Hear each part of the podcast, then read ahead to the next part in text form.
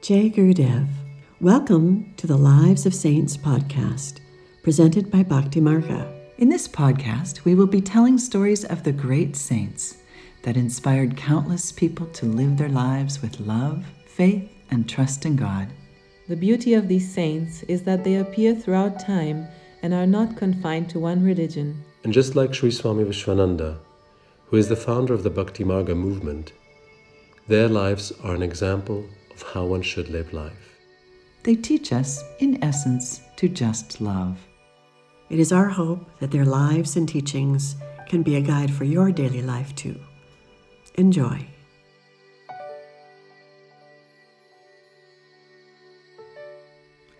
This is the story of Sri Kulasekhara Alwar.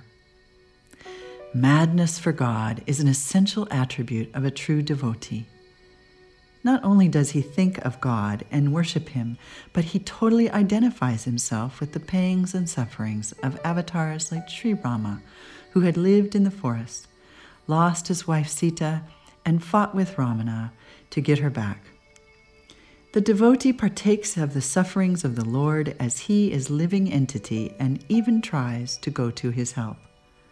The devotion and identification is so great and total that he is immediately affected with the divine sport of the Lord.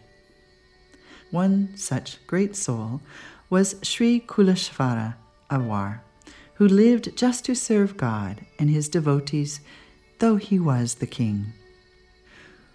Kulasekhara Alwar was the child of Dridhavrata, who ruled the town of Koli in Kerala and belonged to the kingdom of Charvas. It was only after long penance that Dravata was provided a child by Lord Vishnu.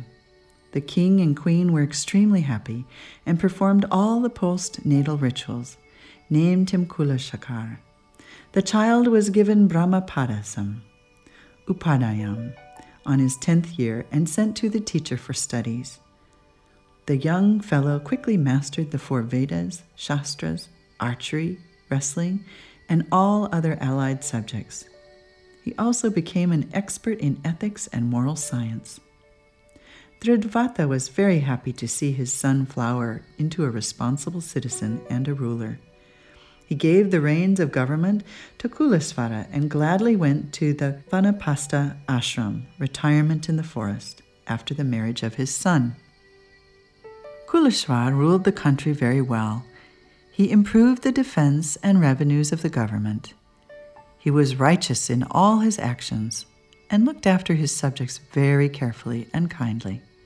As Lord Vishnu had already selected Kalashar as his devotee, he sent Senamudali Awar to anoint him with the five sanskaras and give Kulasekhara the mantra Padesa.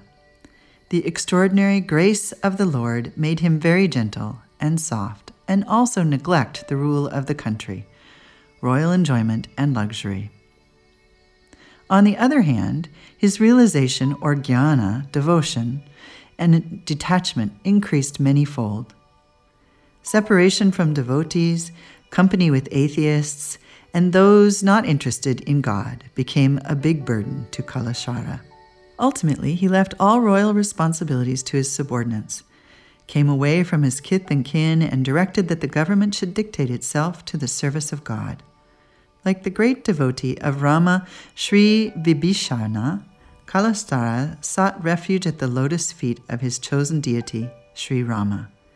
He was particularly attached to Sri Rama and extremely devoted to the procession deities of Lord Sri Venkateshwara.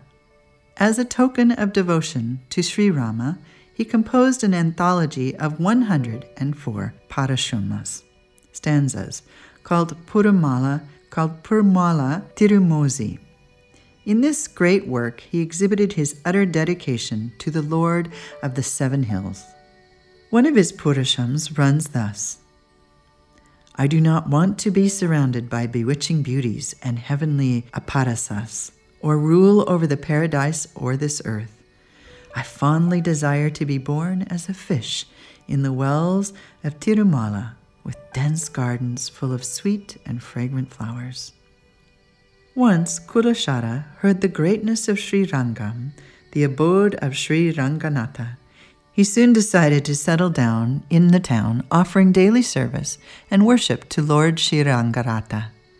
He even went to the extent of informing all his people to be ready to leave their place and settle themselves in Srirangam. But his ministers placed obstacles on his way, as they knew that the king would never return home once he visited Srirangam. Kulasekhara heard from great scholars the 18 Puranas, the Itihasas, and grasped their essence. Realizing that Krishna alone was the final goal in life, he composed a scholarly and philosophic work in Sanskrit called Mukundamala, an anthology of stanzas overflowing with devotion and the uselessness of this life on earth. Kulasekhara spent very little time on his duties as a king. He spent most of his time in the company of great devotees, singing the glories of divine sport and understanding the works of renowned alwars who preceded him. In order to turn the king's attention to the material world and make him look after his people and the kingdom, the ministers and others played a trick. They stole the diamond necklace from the king's box used to decorate the Lord. They complained to the king that his friends, devotees who had an eye on the dazzling object, had stolen it. The king could not believe it. However, he wanted to demonstrate the innocence of his company of devotees. He wanted the complainants to prove their accusation. He brought a pot through a snake charmer to put a king cobra into it. He dropped his ring into it and demanded the complainants to take out the ring from the pot if they wanted to prove their point. None of the complainants dared attempting to take out the ring. The king volunteered, and putting his hand into the dangerous pot, took out the ring safely without any harm from the deadly snake inside. Thus, he exposed the evil intentions of his ministers. All the members of the public and officials who saw this were amazed at this miracle and held him in high esteem for his sincere devotion. On one occasion, listening to the Ramayana, Kalashar knew that Sri Rama was fighting with Kara and Dushana and 14,000 Rakshas. He wondered how Rama could fight them single handed. In total dedication and identification with the cause of Sri Rama, he got up, took his armor and sword, and with his army started in the direction of the battlefield. To turn him back, a few Vaishnavas were sent who told the king that the fight was over and Rama had won the battle, and that Sita had welcomed victorious Rama with her warm embrace. Knowing the king's passion for Sri Rama, all incidents of sorrow and difficulties were generally avoided in explaining the Ramayana. But one day, a young lecturer explained that Ravana kidnapped Sita. Much disturbed by this explanation, Kalashara jumped up, took his bow and arrows and sword, and ran after Ravana at Sri Lanka and jumped into the sea. He promised to destroy Lanka and kill the entire family of Ravana and bring back and hand over Sita to Sri Rama. His entire army followed him. The Devas remained in the sky to witness this spectacle.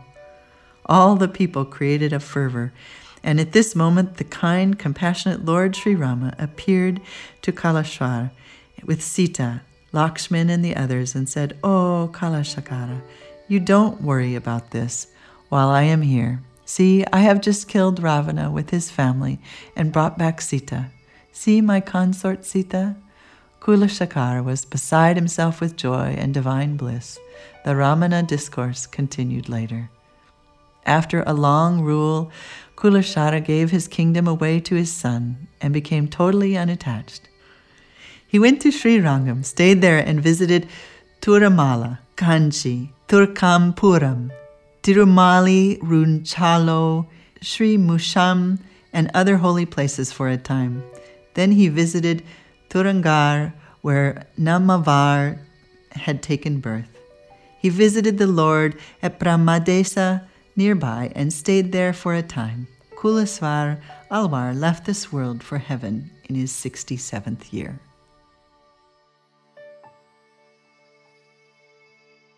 We hope you have enjoyed this Lives of Saints podcast.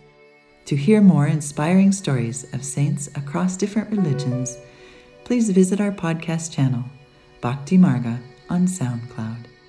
If you would like to learn more about Sri Swami Vishwananda and his mission Bhakti Marga, please visit www.bhaktimarga.org.